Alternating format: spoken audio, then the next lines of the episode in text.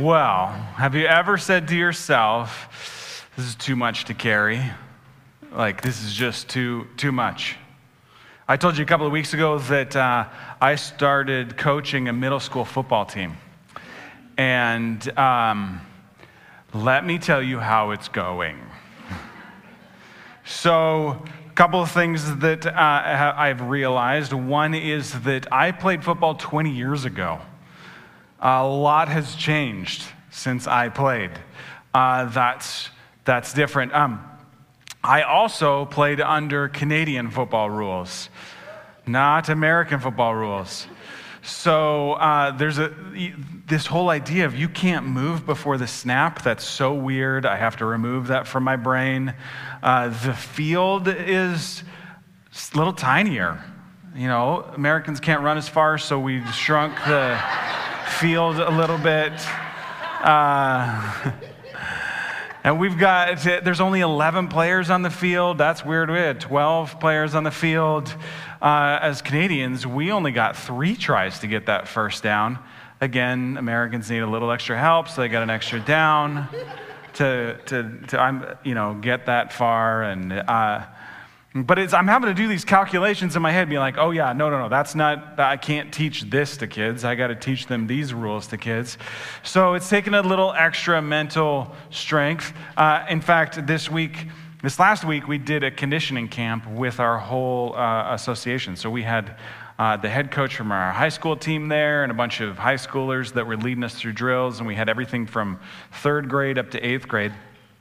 And uh, during some of the conditioning, I was sitting there talking to the, the head coach for the high school program, and he was talking about schemes that they were running, and I was like, oh man, I am so in over my head. You don't even call like the things the same thing as, as I did growing up. So I know I feel a little bit like it's a lot. There's a lot going on. And then I realized also that I'm old. Uh, so I told you that we had conditioning week this last week. And, uh, and so on the very first day, on Monday, we have our whole program there. Uh, there's like 100, 150 kids there. And uh, we've been working out for two hours with them. All, it's the first day of conditioning, right? So on the first day, all the parents come to drop off their kid and watch the conditioning and hang out, right? They're all there, which is great. And we get through two hours of conditioning. At the end, the head coach uh, says, All right, we're going to run sprints across the field. And so he lines up all of these kids, like all third grade, all the way to eighth grade. Some high school students are in there. The head coach gets on the line, and I'm like, Yeah, I'm pretty fast. I was pretty fast back in my day. I could, I, I you know, I won I broke records running uh, sprints and relays, and I could break tackles in football. Like it was, I'm like, I'm gonna just, I'm gonna embarrass some of these kids. I am gonna run with them. So I got up to the line and I took my keys and my phone and my wallet out of my pocket and I set them on the floor and we all line up. Remember, like 100, 150 kids and all of their parents right behind in the stands. And I'm kind of on the 50 yard line. Well, 40 center. You know how many yards do you guys have? so I'm right in the middle, right in front of the stands. And, uh, and the coach blows the whistle, everybody takes off, right? And we, we're giving her. Uh, the, I was I was to my left was the head coach, to my right were two high schoolers. I know that there were two high schoolers because the second one out had his phone out and was videotaping for Snapchat his run across the field. And so coach blows the whistle, we take off and we're cruising. Like we're really cruising. The head coach is only a couple of strides ahead of me. Uh, the, the other two, they're a couple steps behind me because I know because it was on video. And, uh, and the, I can realize that like he is just within reach, right? I can catch up to him. So I, I give it all I have got. I am running as fast as I can. And all of a sudden, I feel some shooting pain in the back of my leg and, and that leg is behind me and it no longer wants to come in front of me. And so I absolutely do a face plant into, and again, I know I did a face plant because Snapchat is showing my legs no longer working and me screeching across the field. It was uh, fun for everyone else. I did not embarrass them, I was embarrassed. So much so that uh, at the end of the week, okay, this is several days later, I am walking to take one of the players off to the bathroom by the high school, and I walk past this little playground, and there's a parent. I don't know who they are. They're playing with their kids. And he looks at me and he says, Are you the guy that I'm like, Yes, I am the guy. Thank you. I am so glad that I did that on the first day when every parent saw. I'm asking myself, what did I get myself into? Right? You ever have those moments where you're like, what did I get myself into? Maybe you're starting a brand new job, and I don't know about you, but lots of the jobs that I've started, you, they sit you in a closet somewhere in front of a computer, and they're like, go watch all of this training. And they just, it's like a fire hose of information. They come back several hours later to make sure that you're still alive, or if you need a bathroom break or something, right? And, but it's so much information that you're never going to remember. You feel totally overwhelmed by every policy that you just learned. If you break this policy, you'll lose your job. But if they ask you 30 seconds later, you're like, I don't know what policy that was. There's so much info. You feel totally overwhelmed. Maybe you've had some of those moments. Maybe you moved to a new town, a new city, and you're like, how do I even find anything in this city? Like, where do you go grocery shopping here? Do you go on Yelp and look for good grocery store reviews? Like, does anybody review grocery stores on Yelp? When we, we moved to Detroit, Michigan, uh, we got there, we got in our house, and I will never forget, we'd only been there like a little while, and uh, there was a knock at the door, and it was a woman that we had met at church, and she was holding a poster board and this poster board her kids and her had drawn out our community and like wrote on there where the best grocery stores were and the best coffee shops and restaurants. It was awesome. We would have had no idea.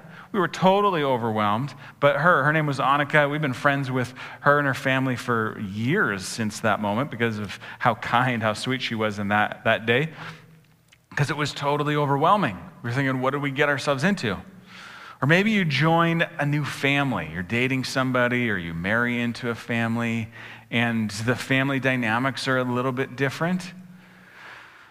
Like I remember I grew up with all boys and a mom, right? My house was, was lots of testosterone, holes in walls and that kind of stuff, but, uh, but not a lot of like raised voices, just raised muscles, okay?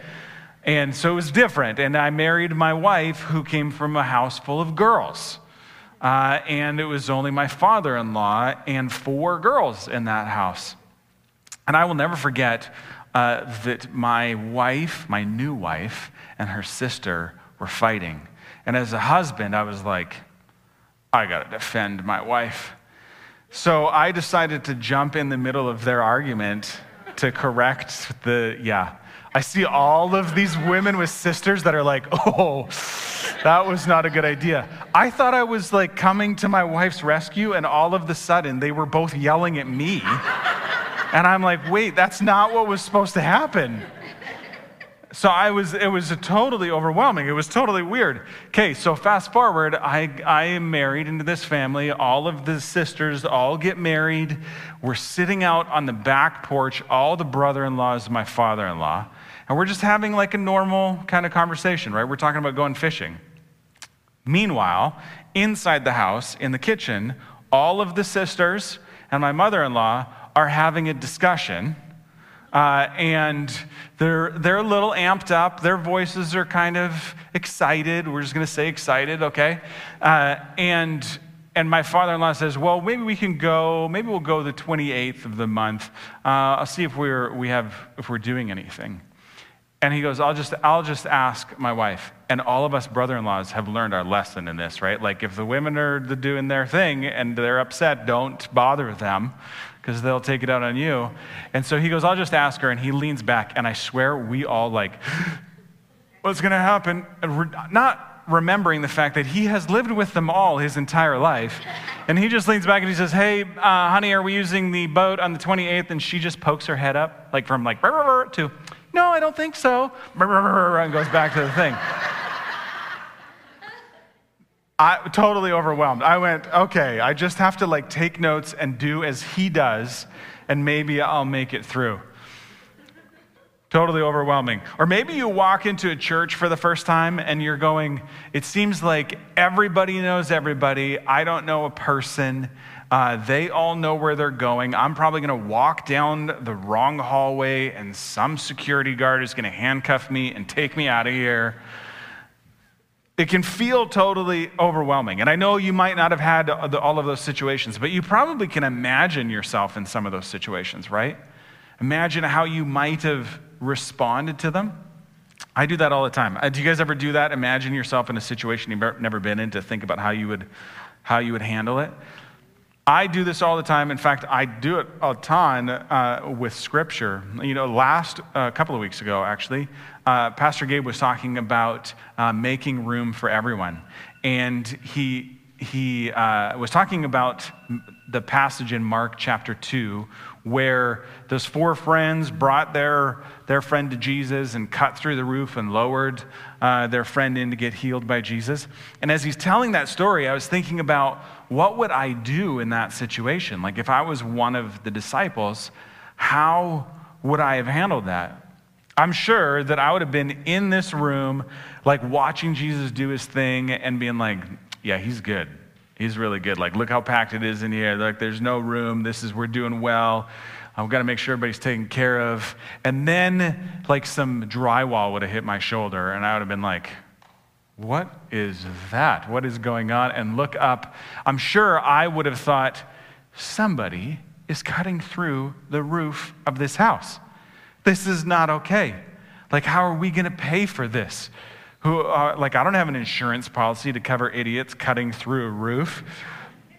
What about the relationship that we have with this homeowner? Now he's just like, if somebody cut a hole through my ceiling just so they could see Jesus, I would have not been very impressed with that, right?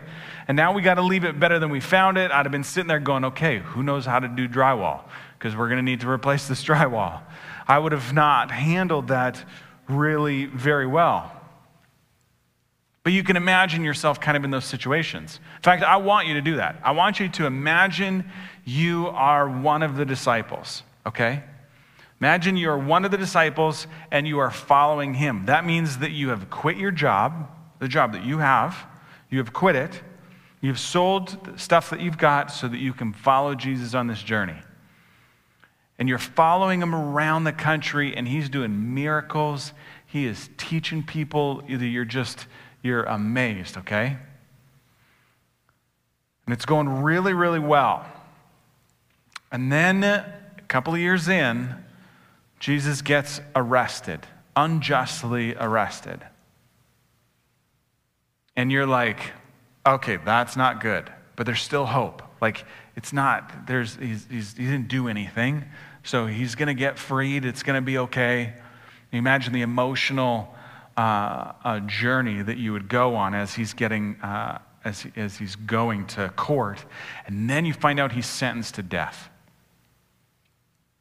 and your entire story is unraveling right? Because you quit your job you sold a bunch of stuff just to follow jesus around and now he's been sentenced to death. And then jesus dies. I would be crushed right? I would think everything that I've given my life to, everything that we hoped Jesus was going to do to turn our country around, and that he was going to be the leader, and that he was, he was just going to fix everything. And now he is dead. I would be, I would be depressed. And then he's raised from the dead. Oh my gosh. What an opposite end of this, the pendulum, the spectrum that I would be. Uh, so excited right? You go through this just emotional roller coaster, and then Jesus meets you on a mountain and he gives you his final instruction. And as Christ followers, I think that we, are t- we can feel overwhelmed by the instruction that he gave because he gave his biggest challenge ever in that moment. You might have heard of it being called the Great Commission, and I want to look at it actually with you. So if you look in your notes, we're going to look at Matthew chapter 28, verses 18 to 20. It says, Jesus came and told his disciples, I have been given all authority in heaven and in earth. Therefore, go and make disciples of all nations, baptizing them in the name of the Father and the Son and the Holy Spirit Teach these new disciples to obey all the commands I have given you, and be sure of this I am with you always, even to the end of the age. There's a lot going on there, right? He says, Go. Now, he's not, he's not just saying, like, hey, at some point, get up and go. He's saying, in everything that you do, as you are going, you got to do this, right? It's not a scheduled time. It's like, and on Sundays, go do this. or uh, when you arrive somewhere, he's not saying that. He's saying in everything that you do, that's a lot, that's everything. In everything that you do, go make disciples. And then he says, of all nations, all of them, not just the ones that are in our convenient circle. He's saying, all of them. And then he says, teach them to obey all of the commands I have given you. And I'm sure the disciples were sitting there going, Wait, how many? All of them? All of the things that you taught us? Man, I wish somebody would have written it down. Oh, good. Somebody did write it down. We're okay. That's a lot, right? And, and Jesus issued this challenge, this, this commission to the disciples, but it was to all of his disciples, us included. And I'm sure amongst his disciples, there were a lot of personalities, just like there are probably a lot of personalities in here. Like, for example, how many of you are dreamers? You get excited about thinking about the future. Why don't you, if you're a dreamer, write dreamer in chat.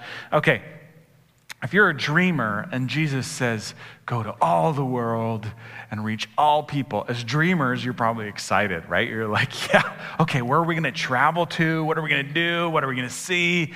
Oh, this is to be great.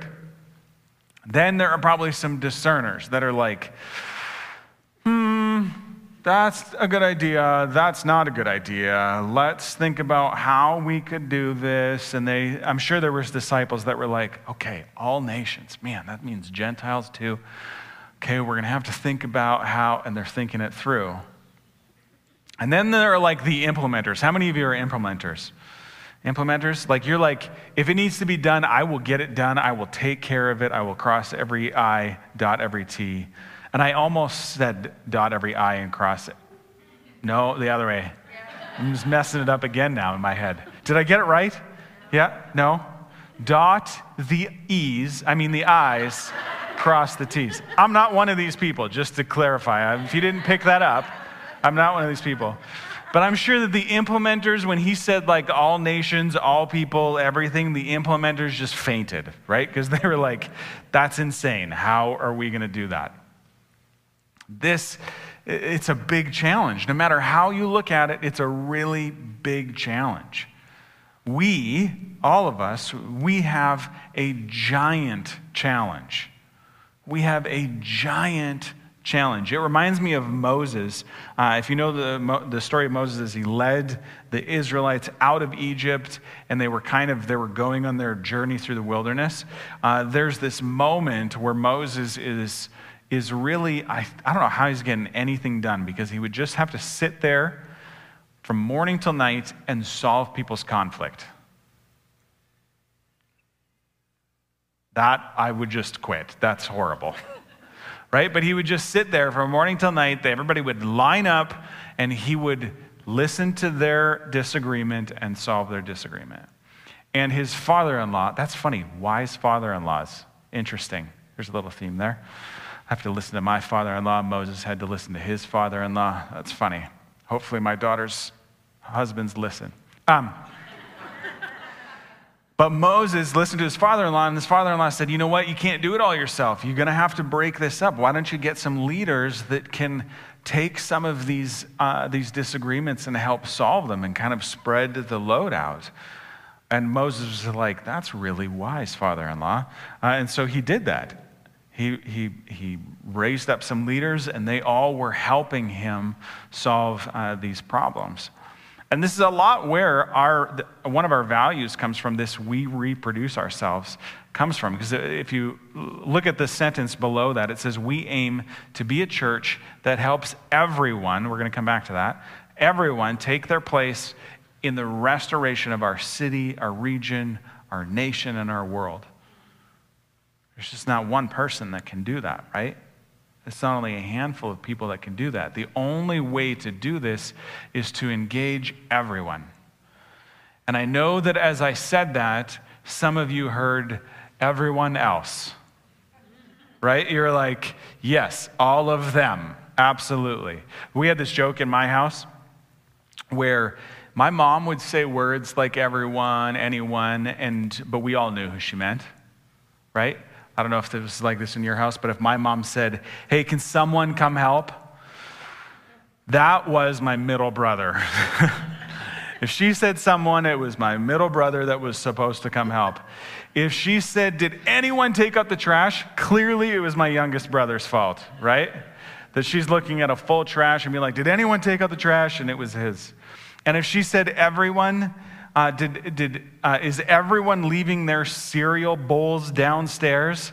That was clearly me. That was absolutely clearly me. And it was my cereal bowls because when I got married, then my wife was like, Where did you get this habit of leaving cereal bowls down by the thing? I was like, I've been doing it all my life. I'm like me and everyone else have been doing this all, all my life. But this idea of everyone is it's all of us. This great commission, this challenge is both communal, it is all of us, and it is personal. It is both we and me, right?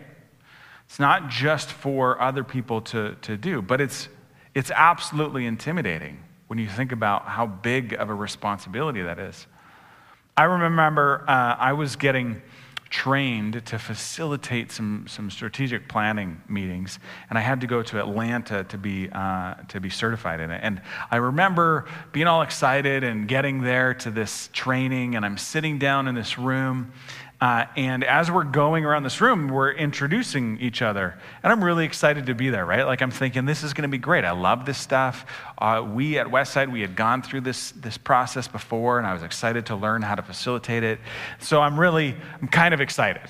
And we're going around the room and meeting people and hearing their names where they're from. And as we kind of get closer to me, I'm like, wait, I recognize what, who they are and where they've worked. Oh, oh my gosh, like these people are these people are giants. Like, who in the world am I? Some kid that played Canadian football is sitting in this room with these people, totally intimidated. But I realized that I was called, just like them, to be going through this same process. They should have been, been like, man, I'm in this class with this guy. I probably really have not arrived yet. Um, but we're all called the same way, right? I was called the same way as them. You are called the same way. We are all called to this together. And here's the great thing you can do it.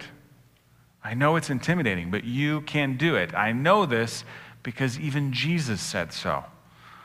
Let's look at Acts chapter 1, verse 8, uh, where Jesus is speaking, and he says, But you will receive power when the Holy Spirit comes upon you, and you will be my witnesses telling people about me everywhere in Jerusalem, through Judea, in Samaria, and to the ends of the earth. What do you notice there? Who does Jesus say will receive power? Just the people on the right side of the room. No. you, right? He said, You will receive power. He was talking to you. Who does Jesus say will be his witnesses? You. All of us, everyone. Like we all will be. Who does Jesus say will accomplish his God's dream of uh, restoring the world? Professional Christians. no. He says, You. You will accomplish God's dream. Jesus himself said he's going to use each of you, each of us. But it's still a huge challenge, right? It's still a little intimidating. I think some of us are probably mustering up the, the courage to get started. Some of us have already started. But no matter where you're at, I want to give you the secret to success here. Okay? Even though it's intimidating, here's the secret to success. And it's modeled by Paul to Timothy. And Paul, if you don't know who Paul was, Paul was the guy who he was the key to spreading the word of the good news of Jesus to the Gentiles. And he did something with, uh, with Timothy that I think we can really learn from. It's this we live with one hand forward and one hand back. One hand forward and one hand back. Let's look at it, it let's look at 2 Timothy 2:10, and I want to see if you can see what I'm talking about here. This is Paul talking to, to Timothy. He says, You have heard me teach things that have been confirmed by many reliable witnesses. You've heard me, right? One hand forward. Now teach these truths to other trustworthy people who will pass them on to others. One hand back. Actually, one hand back and one hand back, right? See what I mean by this one hand forward and one hand back? Think about it like this Imagine we are climbing a steep mountain, and at the front of the line is Jesus. Of course, because Jesus, you know, the Great Commission, everything, Jesus is at the front of the line. And holding on to Jesus' hand is the disciples, right? They're holding on to Jesus' hand. And they reach back and they reach back to Paul and they teach him and they commission him for reaching the Gentiles. And then Paul is reaching back to Timothy, saying, Hold my hand, listen to what I've taught you, and teach trustworthy people. And so Timothy is, is reaching back, right? Paul is a link in that chain, Timothy is a link in that chain. This concept, I think, is so incredibly important because we got to be reaching both ways. Because what happens when you're only reaching forward, when you're only learning from someone? You kind of grow stale. You're weak, fat, lazy, right? Because you aren't, you wouldn't be able to help anybody up the mountain because they've all been helping you. They've been carrying all the weight. You just want the people that are in front of you to work harder, to pull you up the mountain better, right? That, that doesn't really make a whole lot of a sense. Oh, oh, worse, you're the end of the chain, right? All of their efforts end in you if you are only reaching forward. They all end in you. And I don't think any one of us would be so bold to say, yeah, we're totally fine being the end of the line. I don't think any one of us want to be that. What happens when you're only reaching back, though? When you're only reaching back, you start to feel like you're the hero, like you're the savior, right? Like you got it figured out, you're just going to take care of them. And that only lasts for so long before you kind of just burn out because you're doing all the work of pulling everybody else up the hill. Eventually, you get too tired to really be effective. So you can't just be reaching up and you can't just be reaching back.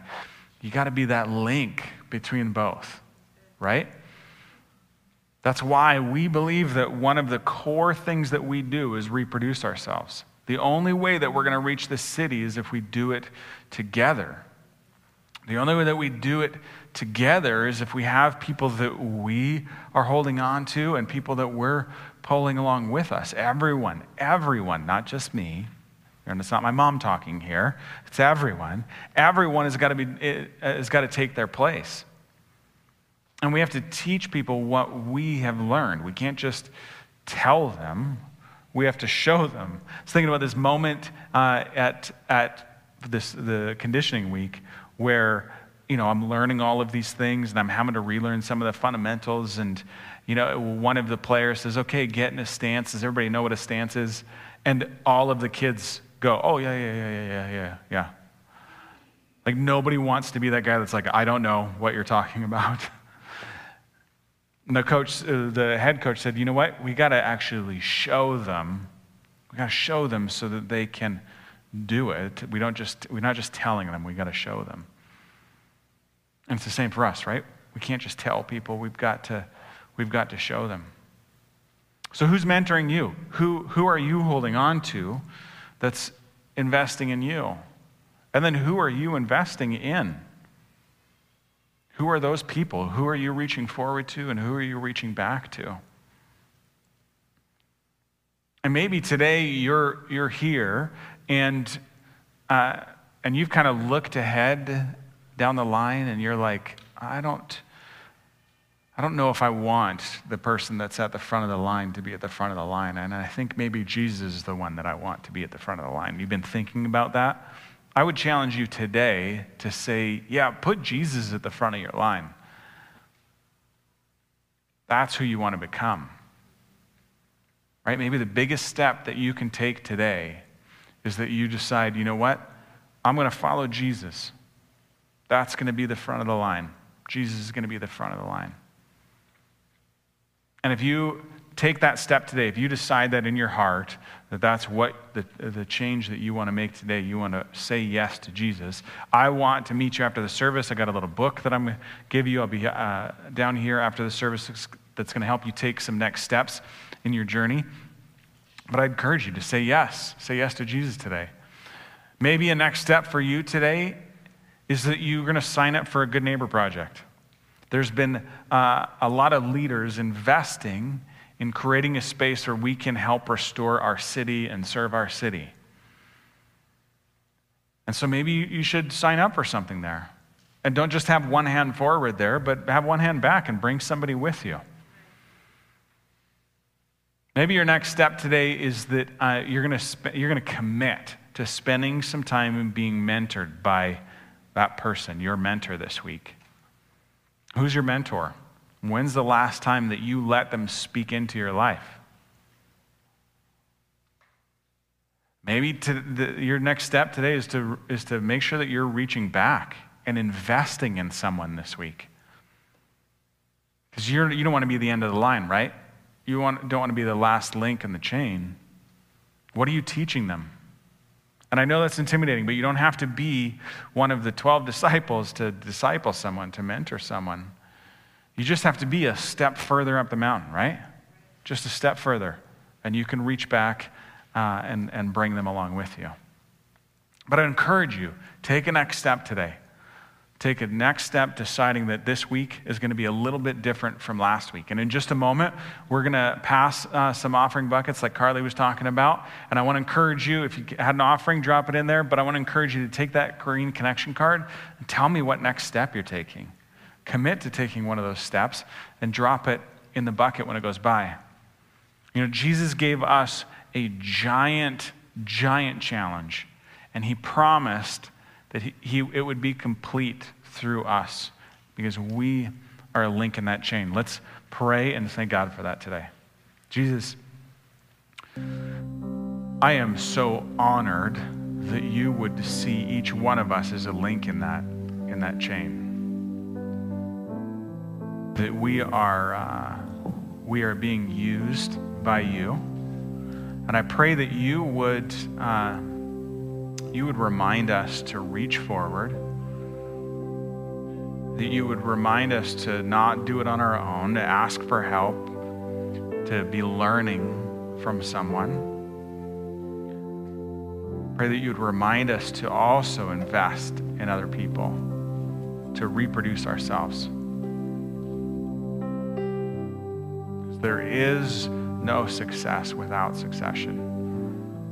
You did that with the disciples, and we want to do that too. Father, I pray that you would continue to use us. We love you. May we pray. Amen.